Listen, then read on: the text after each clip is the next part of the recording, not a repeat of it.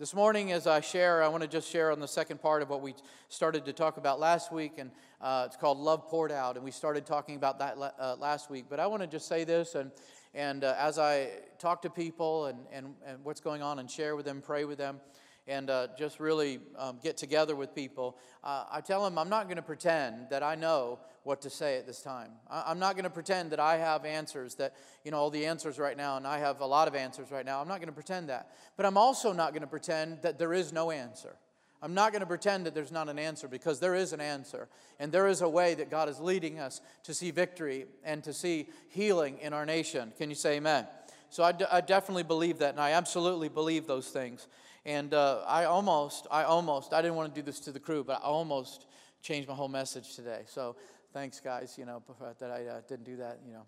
Um, but anyways, but uh, they're a great crew, and, and I think they would have handled it. But I just really felt, so I'm going to hold off on that. I feel the Lord's given me for next week. But I want to just go into this quick and, and jump into this quickly and share with you today, and just allow the Lord to continue to encourage our hearts uh, at this time. So last week we talked about, we preached out of Romans chapter 5, verse 5, where it says that, that the, the love of God is shed abroad in our hearts by the Holy Ghost, by the Holy Spirit. And so we talked about how love was poured out and the Holy Ghost was poured in and we, we shared some things with that. If you missed that, just you can uh, catch that on YouTube or whatever. But um, I just feel like it. Just the second part of this is what I wanted to share today. And so, uh, if you turn with me or click on your device to 1 Corinthians chapter 13, 1 Corinthians chapter 13, very familiar passage of Scripture to believers and and uh, um, unbelievers alike. Uh, this Scripture is shared a lot at weddings. Uh, 1 Corinthians 13, we call it the love chapter. And uh, it is uh, talked a lot about at weddings and some other things. And we talk about love. And a lot of times we look at it as how we're to respond to other people. I want to go through this today and just bear with me today. I want to just kind of get this really out as I'm feeling this and, and just share this the best I can. So it says this in 1 Corinthians chapter 13. Love is patient, love is kind. Sorry, in verse 4 through 7. Uh, I'm jumping around a little bit. 1 Corinthians 13, 4 and 7. So I'm just going to paraphrase. Love is patient, love is kind, love does not envy, love does not boast, love is not proud, love does not dis- dishonor others. Love is not self seeking, it is not easily angered, it keeps no record of wrong. Love does not delight in evil, does not rejoice, rejoices rather with the truth. Love always protects, love always trusts, love always hopes, love always perseveres, love never fails. If you're studying this and taking notes, you'll see there's two things that what love is. There's eight things that what love isn't, and there's five things that love always does, and there's one thing that love never does, and it never fails.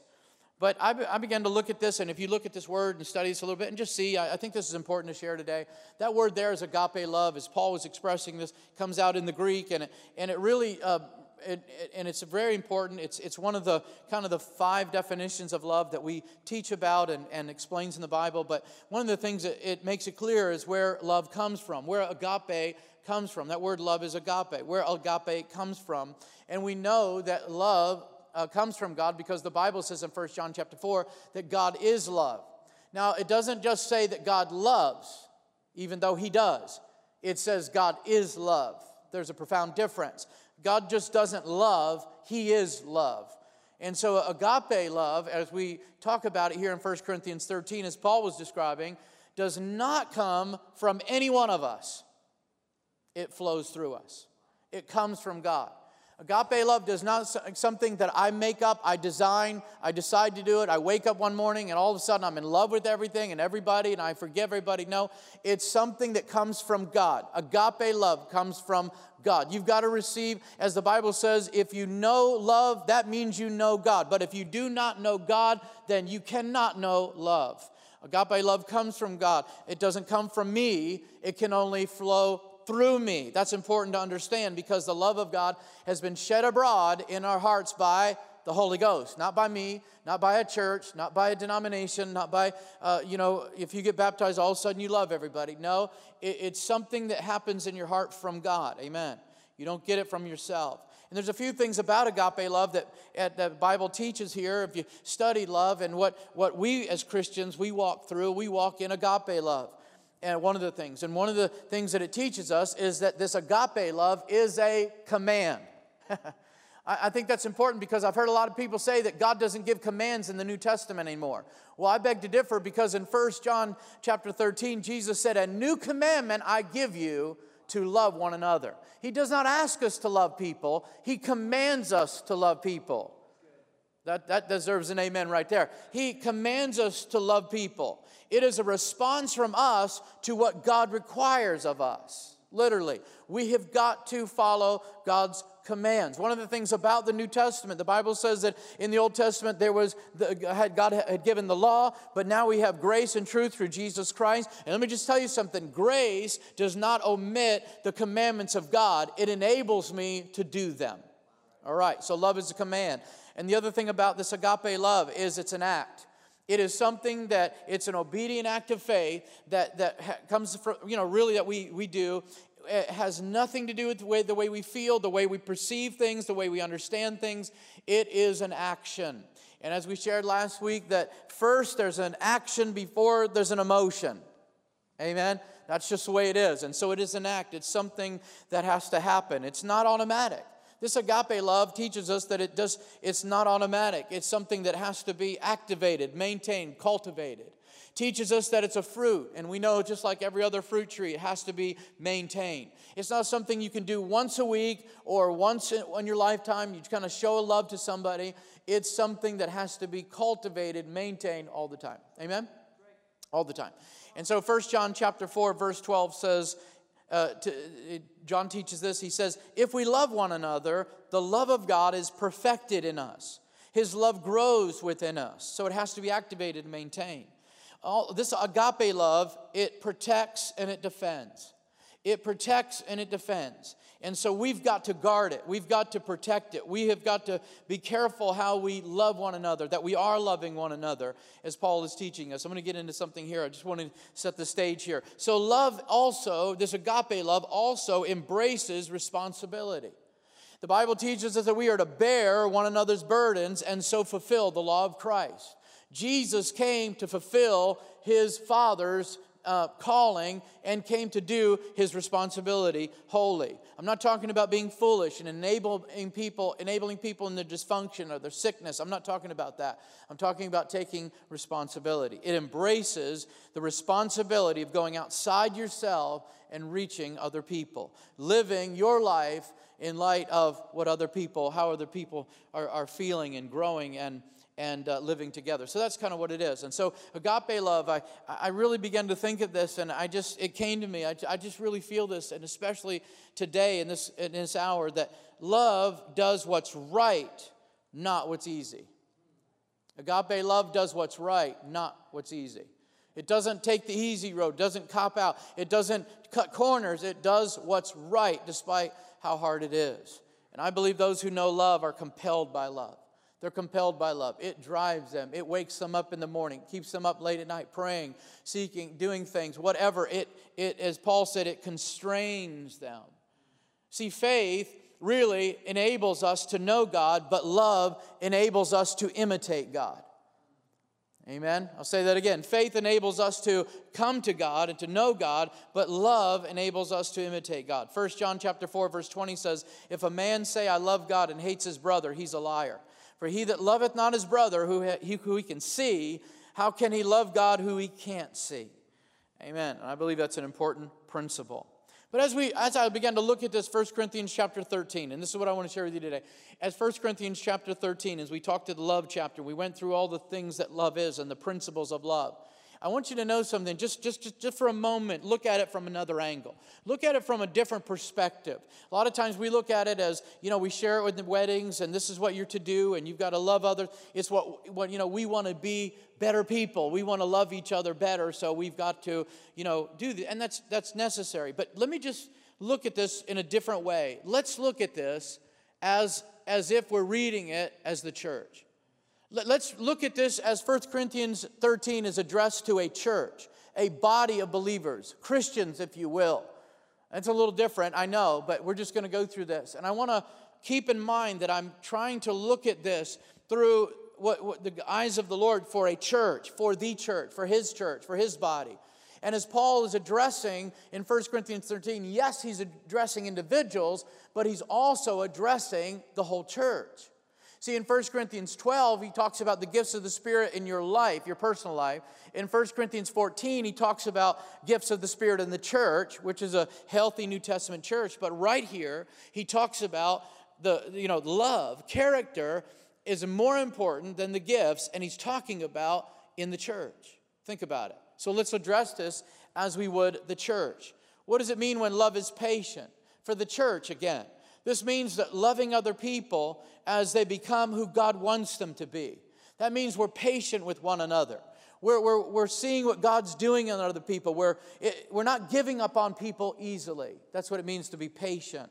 We're yielding to each other's strengths and showing grace with people's weaknesses. That's being patient, isn't it? How about this as a church? We're waiting on God for what He wants to do, for what He spoke of our church. We pray together, we fast together, we're waiting on God. We're not just going to say, oh, well, there's not much happening here. How many times? No, sometimes we've got to wait as a church because God's doing something, amen, with us that's bigger than us, amen. Love is kind. What does it mean as a church?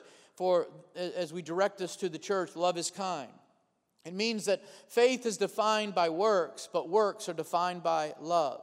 It means that there's uh, uh, loving others with your words and your actions and with good works, as the Bible says. That's how we love one another, not just by saying it, by doing it, as the Bible teaches us. You know, the Bible says that the goodness of God or the kindness of God, the things that God does for us out of his kindness, leads us to repentance. Amen? So being kind is a healing agent. Being kind is an illuminating agent that people see our good works and they see who God is. They begin to see, amen, maybe there's something to this God of yours. Kindness sees and knows the needs around them.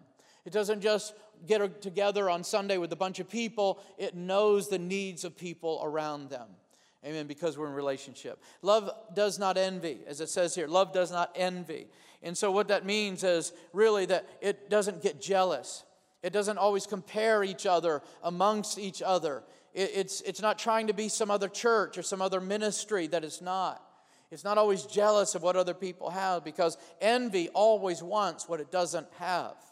And as a church, it's good to appreciate the people that are coming to your church. It's good to appreciate where God has you. It's good to appreciate, uh, you know, each other and the gifts of the Spirit and the gifts and the talents and abilities of other people. Amen. It's just not envious. Envy is, the Bible says, rots the bones. Envy exalts materialism. It preaches about how you can be rich, and, and, and the richer you are, the closer you are to God. That's envy. We don't do that. And the Bible teaches us not to do that. So, and the thing, and the fourth thing is that love does not boast, as he says here. Love does not boast. And again, through the eyes of, of Paul looking and talking to a church, this, I believe this is what he's saying is love is full of encouragement and compliments and is interested in the story of other people. It's not just boasting about itself. It's not self promoting. It's not individualistic in its ministry. Eh, there's no elitism and privileged attitude among the members. They're not filled with conceit, as the Bible, Bible talks about. They don't boast about their goodness, their works, all the talent they have. They're constantly looking at the needs of others and encouraging other people. Love is not proud. Love isn't proud, the Bible says here. It's not too high to minister to anyone and everyone. It serves in sincerity. It gives God the glory. Pride refuses to see the needs and therefore will never share the cure. When you're full of pride, you'll never see the needs of other people. You'll be like those, those two uh, priests that walked alongside of the man that was lying beaten in the road to Jericho. He was there, and they just, by pride, they went around him and went their way. So that's pride. Love is not proud. Love doesn't have any prejudices, any way doesn't judge other people by the outward appearance. Love does not dishonor others, as, as, Paul teaches here. Love does not dishonor others. What does that really mean? It, it just means that what we should be doing is we should be promoting one another with our words and promoting each other with our actions and our attitudes. It receives people as they are. It, it doesn't take advantage of other people. It's not rude. It's not condescending. It, it honors other people. It just, that's what the Bible teaches us. Love is not self seeking. And we've talked about this a little bit, but it's just not self seeking. And what does that mean really for members of a church? Really, what it does is it considers members as a family. It, doesn't, you're not just another number, you're not just a person that is doing their religious duty, you're family. It considers members as a family and it does not fight over titles and positions not jockeying for position. Who's greater? Who, who's the best singer? Who's, who's the best uh, you know musician? And who's who got all the knowledge and who looks the best today? Uh, that's just really foolish in the eyes of the lord. It's not self-seeking. It doesn't demand its own way. It, it, it doesn't lord over people with its authority. It, it doesn't abuse those who are sincere. Amen. And then i believe as paul was addressing this goes on and he says it's not easily angered it's not easily angered. Love is not easily angered. It does not make other people walk on eggshells while steamrolling, steamrolling over other people. It's not easily angered. It's not easily provoked or offended, irritable, or overly sensitive. It, it doesn't force other people into drama, into their own drama. Come on, that's how many know that's that's nobody likes that. That's what it means to be easily angered. It strives to live in peace, and love strives to live in peace and unity with each other. Paul goes on here, he says, Love keeps no record of wrong. It keeps no record of wrong, or it does not rejoice in iniquity, is what the King James says. It does not keep record of wrong. It does not hold grudges, but it also does not rejoice when other people fall. When other people are in sin, it doesn't, it doesn't say, Look, we're better than you, or, or, or I'm glad that you did that. I told you you were going to do that. It doesn't do that. It understands the power of forgiveness and the new life in Jesus Christ. And here's what I believe that uh, when he's talking about that love keeps no record of wrong or rejoices in iniquity, it focuses on completing others, not competing with other people. And this is what I feel that as Paul's addressing this, he's teaching us here that we need to be a grace filled church. We need to be filled with reconciliation and restoration and forgiveness. And this is what Jesus came to give us the love that he pours out by the Holy Spirit. Amen. It doesn't delight in evil. He goes on and he says it doesn't delight in evil. Love does not delight in evil. Never is glad about injustice. It never is glad about injustice. It never says, I told you so. You deserved it. Never says that. In fact, the word there in the King James, iniquity, when he talks about this, the iniquity expresses an unevenness or inequality, inequality. And this is what he's saying it doesn't rejoice in those things. And I believe that as a church, we need to be engaged with the community. We need to stay relevant and yet not compromise the truth. This is what he's ta- talking about here. And love, uh, really, what it is, is that we need to love people enough to tell them the truth, but we offer freedom from sin. It's not enough just to say, where, you know, hey, I, am going to tell you the truth and it may hurt and then walk away, but we've got to be there when we offer freedom from sin and, and addiction. I believe that lives really, uh, you know, are, are changed when we begin to live by these principles. It, one of the things he's talking about here is it doesn't delight in evil, is it lives by the kingdom of God principles rather than the systems of the world principles. That's the, what the church he's talking about here needs to be. It rejoices in the truth. It really does. It rejoices in the truth. It always is looking for success and victory in the lives of others. The goal here uh, for us as the church is to rejoice in the truth that the goal is not to be right. That's not our goal. Our goal is not to be right, but rather to rejoice in what is right. That's what he's talking about. We grieve over sin, but we rejoice over righteousness. Love accepts the truth, it keeps it pure, it exalts the truth, it promotes the truth, constantly looking for the truth in others. Amen. It always protects. Love always protects. Few things that love always does it always protects. It always um, makes allowances for people's mistakes and shortcomings. It, it, it demonstrates loyalty, it demonstrates um, family, it, it, it always protects. It defends before it accuses. That's what love does. It searches for the facts and not leans on speculation. That's what love does. It doesn't excuse sin, but it doesn't destroy people. And that's what Jesus said I didn't come to destroy people, I came to save people. So, you know, it doesn't uh, tolerate sin or excuse sin, but it does not destroy people in the process. It refuses gossip, refuses backbiting and hurting people's character because it protects other people. It always trusts, it always builds trust in their leadership teams. This is talking about a church again. It's transparent and accountable with finances and the gifts of the Spirit and the doctrines of Jesus. It trusts God through all trials and pain, no matter what the outcome. As a church, this is what we do. It isn't shaken by the disappointments of others or the negative life experiences. We trust God through everything. We trust God together. We come alongside each other and said, Look, we're going to believe God with you and for you until this thing is done. Amen. It always hopes, always hopes, always expects the best. It's confident in what God has said. It's always looking and seeing the bigger picture and understands the end goal. That's what hope does. It's always focusing on what God has promised, not necessarily the present circumstances and situations. It remains steadfast during difficult times. It always, always has hope with it, as we talked about last week.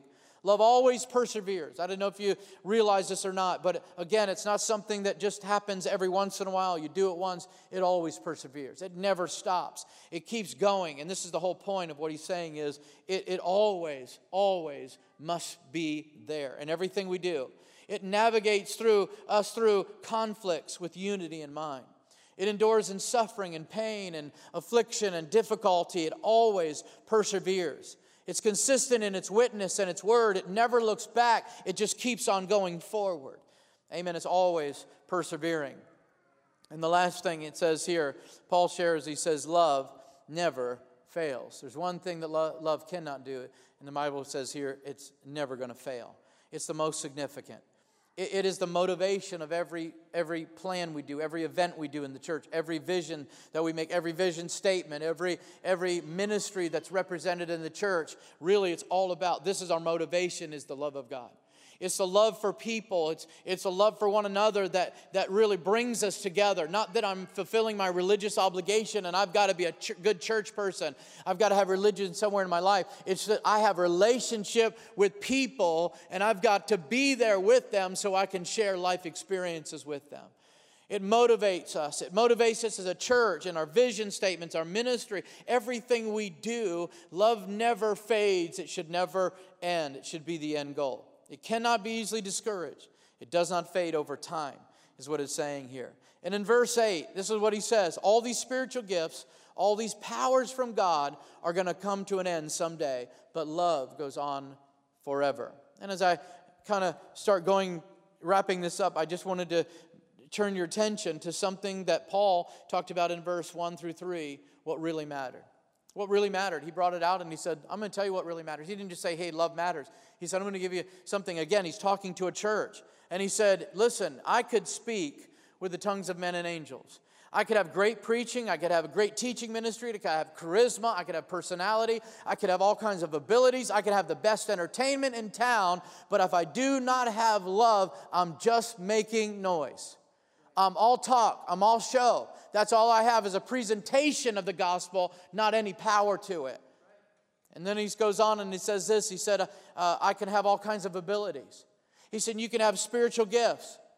Your church can be the most prophetic, uh, uh you know, church in the whole world. I mean, it, you know, just incredible prophetic ministry, incredible, incredible healing ministry.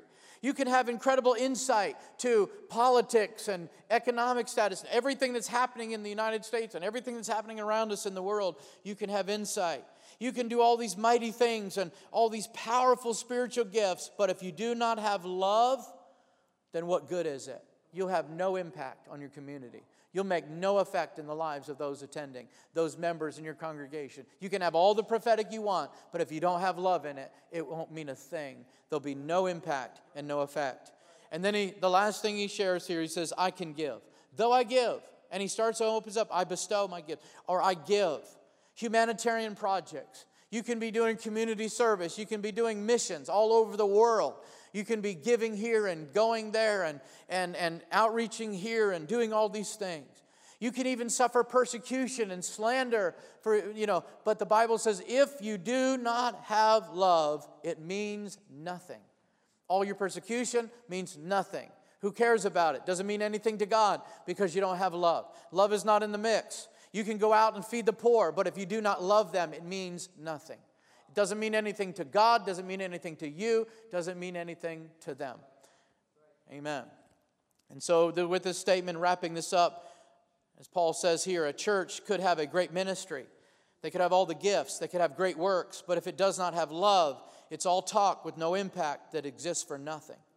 And let me just share this quickly because I have a few minutes. In Isaiah chapter 58, you don't have to turn there, but study this later.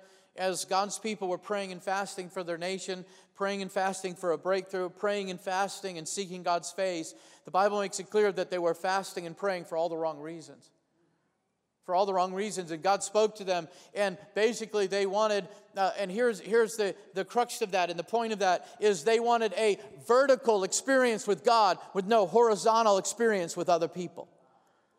Think about it. They, they wanted, really, they wanted, uh, you know, when it came to what they wanted, and they wanted God to do something for them while they did nothing for other people. And obviously, they were not making an impact. They were not even giving. They were just doing things for themselves. And God said, This is the wrong way to fast. The fast that I have chosen looses the bands of those around you. It ministers to the homeless and to the widows and to the orphans. It makes a difference in the lives of people because you can be doing a lot of things as a church, but if it's not done in love, for love, and with love, it means nothing to God. Think about it. See, God connects the horizontal with the vertical. Come on, is that what the Bible says? By this, all men should know that you are my disciples if you have love one to another. How can you love God whom you haven't seen if you don't love your brother whom you've seen? It has to go horizontal, amen, before it really works vertical. And that's what I'm giving you today. We can't do that as a church. And if we look at 1 Corinthians 13 and we look at how the love, the love of God has been poured out by the Holy Ghost, we have to say, amen, that we cannot ignore amen, what's going on today and not move in love. We've got to move in love. We can't hide behind the bunkers of church and say, just throw money at things and just say, oh, well, I'm concerned or yeah, whatever, and that's great. But there has to be something more that we see in the church. And this is what Paul was saying. You can brag about all the gifts of the Spirit you want. You can brag about all the things that you do, and you can you can flow in those. You can have uh, the greatest uh, sound, you know, system. You can have all the lights. You can be the most relevant, most current, most modern church on the planet. But if you don't have love, it doesn't mean anything. Doesn't mean it. Not that those things are wrong. Not those things are bad in themselves. But without love, they're just a shell. It's just a shell, and it's a presentation, not true power. And then the last thing I want to just conclude with as we see Paul writing here in verses 11 and 13, as we see, he says this, and, and I, I thought about this. He said, When I was a child, I, I, did, I, I did childish things. I understood as a child, I thought as a child. But when I became a man, I put away childish things. And I believe that really, that as the Lord is speaking through Paul here, he's saying to the church that God wants to grow you. God wants you to mature. He wants you to grow up in the faith. He wants you to take responsibility. As a young man begins to develop, he takes more responsibility. As it goes from childhood to adulthood, he stops caring about himself. He starts looking on the needs of others. This is the point of it. Is that when love becomes who we are, people will know who God is. And so God loves it when we are able to be what He is. And this is what Paul is trying to describe here. And he said, Look, we, we can't let these things hinder us from growing up in our faith so that we can reach people, we can reach the world, we can, you know, truly preach the gospel with signs following. See, then when you go out and you have love for one another, you'll be like Jesus, where the Bible says that Jesus saw the multitudes and had compassion. He had, he had a love first, he had compassion first, and then spiritual power began to flow. And I believe that we shouldn't long for spiritual power in the church until we long for love in the church, love through the church and in the church. And the last thing he says and concludes in verse 13, he says, And now you have faith, and that's good. Now you have hope, and that's good. Now you have love. But the greatest that you need to focus on is love. I believe that a, a church today, where we're going, is that we do have to have tremendous faith. We've got to have great faith in our church, believing God for what we cannot achieve ourselves and what God has spoken. We've got to have faith. I believe that we've got to have great hope. Can anybody say amen? We've got to have great hope and not just talk about it, we've got to begin to show it and express it. Great hope, great hope. But I also believe that there needs to be the greatest, and that is love, the love of God. And so sometimes I think we get so busy doing church that we really forget about being the church. We really forget about who God's called us to be, the salt and the light in this earth today. And if anybody, anybody ever needed light right now, it's, amen, those who don't know the Lord, those out in the world, just in darkness. I've talked to a lot of people, heard a lot of things this week, and it just seems like there's just a shroud of darkness. But I believe that God is penetrating through that light. Christians, amen, they're living the life and, and seeking the Lord and, and wanting to love and reach out and make a difference. I believe, amen, that God is beginning to burst through. God, amen, things are going to begin to happen. Amen. And so I believe that as we live this out, amen, the love of God that's been shed abroad in our hearts by the Holy Ghost. Let's open up to the Spirit of God. Let's open up to the love of God. Let's open up to what God wants us to do. And I'm telling you, you have every opportunity. You don't have to wait to go on a mission trip. Man, you just step out of your house. That's the mission field. You just go to the grocery store. Man, that's your mission trip. You know, we, we've got to change the way we think. And I'm going to tell you something right now. It may not be easy. People aren't going to be open, maybe initially, to the love of God. It may feel uncomfortable. It may be strange, but nevertheless, it brings healing, it brings power. And so let's practice these things this week. Let's seek the Lord and say, God, we're going to we're going to live the life. We're going to live the life that you've called us to live. And so today, I don't know who you are. I don't even know if you know the Lord, if you're born again, if you're a Christian. Amen. It's not about you got to get into this church or that church and you've got to do Christian things. It's about knowing the Lord. God loves you. He's always loved you. He's known you. He's always pursued you.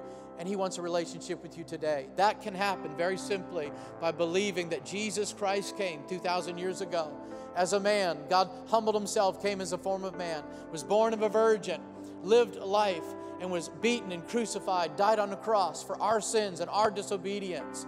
Amen. He was buried in a tomb, rose again on the third day, and he lives right now. He's coming back again someday. And he did all that because he loves you. The Bible says that God so loved. For God so loved. What are we going to do, church? What are we going to do because we love? What is compelling us to do? If it compelled God to bring his only son and allow his son to be beaten and, and suffer, amen, the, the, the shame of the cross, what are we willing to do? What are we willing to do for the love that God has put in our hearts by the Holy Ghost? I want to pray with you today. And let's pray for our cities. Let's pray for our neighborhoods. Pray for our family. And let's pray for our nation. Lord, we just thank you for your word today. We thank you that the love of God is, is simple, but yet, Lord, it just seems so hard to achieve. In this time, Lord, of, of, seemingly darkness and oppression, Lord, and just heaviness, Lord, we pray for the freedom of God. We pray for the peace of God. I pray for the, the grace of God, hallelujah, to be lived out in the life of believers, Lord, right now. Not to hide and be silent and not to cower, but now to stand up and say that this is the way, let's walk here, let's go here.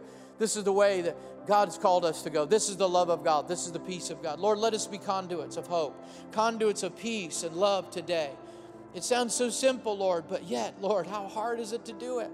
And I pray, Lord, that you would continue to draw people that don't know you. They have questions about you, they have doubts, they have hurts, they have wounds in their lives, Lord, concerning the church. Lord, I pray that you would reveal yourself to them. It's not about a man, it's about you, it's about Jesus. It's not about a church, it's about Jesus. So, Lord, reveal yourself to them, reveal your love to them. Show them, Lord, the power of your mercy in their life, Lord, and forgiveness that Jesus Christ has for them, Lord. We thank you for it. We give you all the praise and all the glory. Bless every family. Bless everyone that's listening, Lord, every marriage, every uh, young person, every teenager, Lord. I pray you would heal bodies today by the power of your blood. In Jesus' name, amen and amen. God bless you. We'll see you live right here next week.